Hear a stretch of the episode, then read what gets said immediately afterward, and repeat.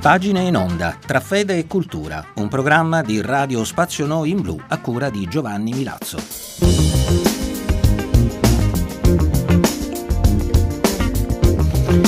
Amici ascoltatori, benvenuti all'ascolto di Pagine in Onda che anche oggi tra fede e cultura vi propone di ascoltare le parole di uno scrittore della latinità che ha avuto come un presentimento di cristianesimo. Si tratta di Lucio Anneo Seneca e di una delle sue opere più note dal titolo La consolazione per la madre Elvia. Ed è proprio un presentimento di cristianesimo quello che ispira molte riflessioni dello scrittore latino Seneca, spagnolo di origine, naturalizzato romano, vissuto sotto Caligola e soprattutto Nerone, del quale fu precettore e collaboratore, poi emarginato e abbandonato. Seneca ha scritto pagine molto belle, ricche di pensiero stoico, di indirizzo morale, pagine talmente intense da far pensare ad un suo leggendario e mai confermato contatto con gli ambienti della prima cristianità romana. La consolazione era un genere letterario che consisteva in una sorta di lettera, di epistola, volta a consolare qualcuno della perdita di una persona cara. Seneca rielabora questo genere e scrive quindi una consolazione per la propria madre di nome Elvia, per confortarla e tranquillizzarla circa la propria stessa lontananza dovuta all'esilio a cui egli fu condannato. Nel testo sentiremo che l'autore invita la madre a riflettere sul fatto che l'esilio può essere vissuto con dignità, resistendo alla fortuna, cioè ai fatti della vita spesso imprevedibili.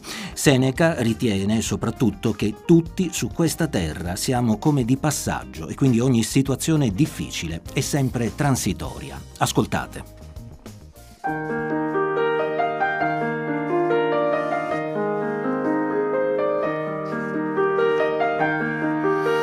La nostra condizione è buona al momento della nascita.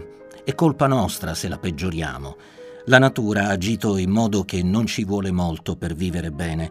Ognuno è in grado di rendersi felice. Poca importanza hanno le cose esteriori e poco possono in entrambi i sensi.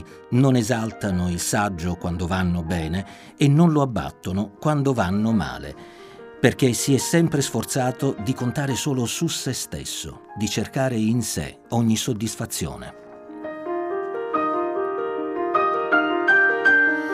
Ma allora dico di essere un saggio? No di certo, perché se lo potessi dire non solo negherei di essere infelice, ma affermerei di essere l'uomo più fortunato di tutti e vicino a Dio per il momento, ciò che basta ad alleviare tutte le sofferenze, mi sono solo affidato ai saggi. Non ancora abbastanza forte per aiutarmi da me, mi sono rifugiato tra le fila altrui, di quelli ovviamente per i quali è facile difendere sé e i suoi.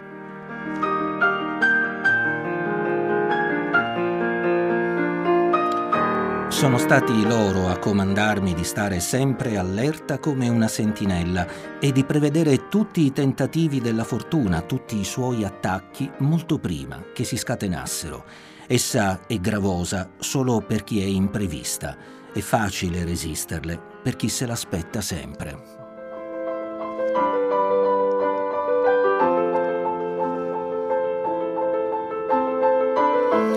L'avversa fortuna non annienta nessuno se non chi ha illuso la buona.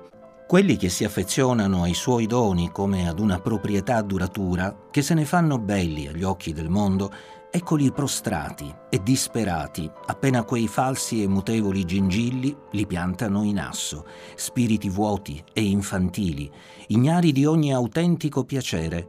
Ma l'uomo che non si gonfia nella buona sorte, neppure si angustia quando il vento cambia.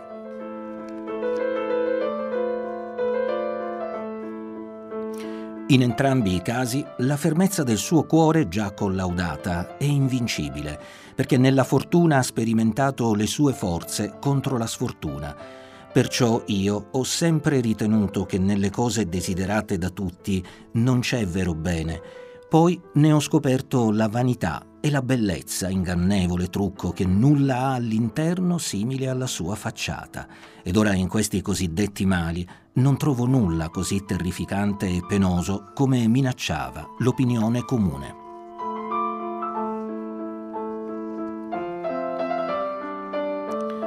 Certo, il termine stesso di esilio, per generale convinzione e consenso, suona male all'orecchio e colpisce chi lode come una parola di malaugurio.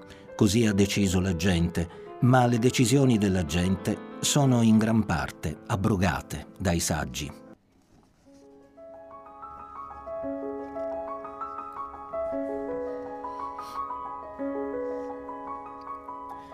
Guarda questa folla cui appena bastano le case di una immensa città.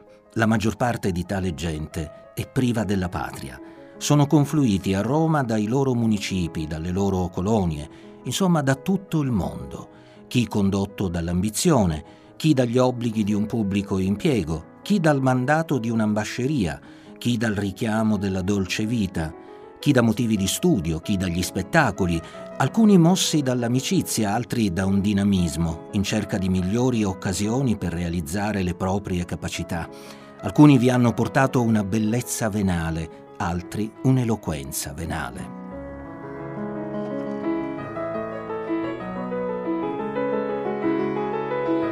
Non c'è razza di uomini che non converga in una città così remunerativa sia per le sue virtù che per i vizi. Fai l'appello di tutti costoro e chiedi ad ognuno di dov'è. La maggior parte, vedrai, ha lasciato il suo luogo di origine per venire in una città che è sì la più grande e la più bella, ma non è la propria.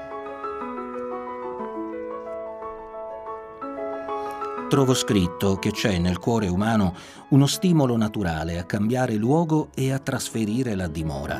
Sì, mobile e inquieto è lo spirito dell'uomo, non conosce confini, si irradia dovunque, proietta i suoi pensieri verso tutte le mete, note ed ignote, è errabondo, mai in pace, entusiasta delle novità. Che meraviglia c'è se consideri la sua prima origine. Non è fatto di un corpo terreno e pesante, ma deriva dall'anima celeste. E le cose celesti sono per natura sempre in moto, fuggono in una corsa rapidissima. Guarda le stelle, lumi del cielo, non una che stia ferma. Il sole non interrompe il suo corso e muta sempre di luogo e benché ruoti assieme all'universo, pure si muove in senso contrario al cielo, attraversa tutti i segni dello zodiaco senza mai fermarsi. Incessante è il suo moto ed il suo spostarsi da un punto all'altro.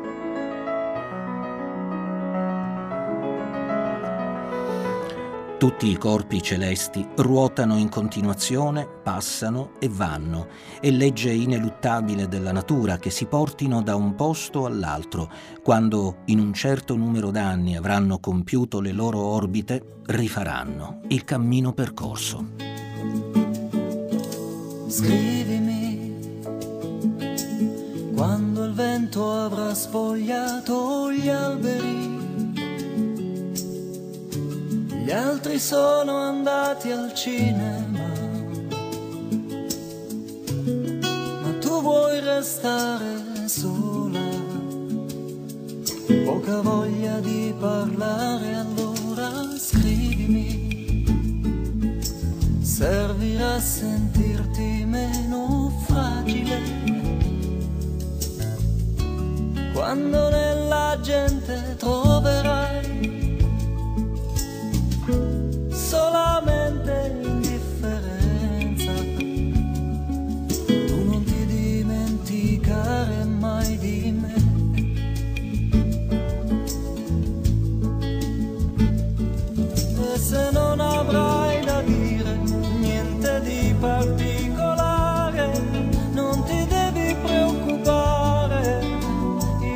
saprò capire, a me basta di sapere che mi pensi anche un minuto, perché io so accontentarmi anche di un semplice saluto. ci vuole poco per sentirsi più vicini. Scrivimi quando il cielo sembrerà più Le giornate ormai si allungano, ma tu non aspettar la sera.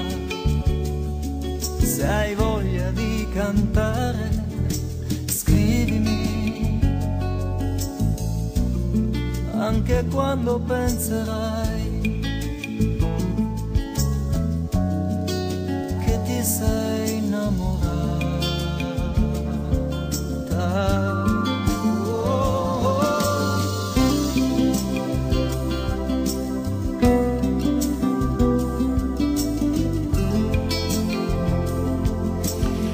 Era Scrivimi, Nino Bonocore, per concludere questo numero di pagine in onda. Oggi vi abbiamo offerto pagine dalla Consolazione alla Madre Elvia di Lucio Anneo Seneca, pagine ricche di saggezza e di spiritualità antica e quasi spontanea. Erano di Greg Maroney le scenografie musicali, un grazie a Stefania Italiano per l'assistenza tecnica. Vi lascio in compagnia dei nostri programmi su cui potete avere tutte le informazioni nella nostra pagina Facebook nel sito di Radio Spazio Noi in blu. Da Giovanni Milazzo grazie per l'attenzione e ricordate il nostro appuntamento del lunedì alle ore 20.30.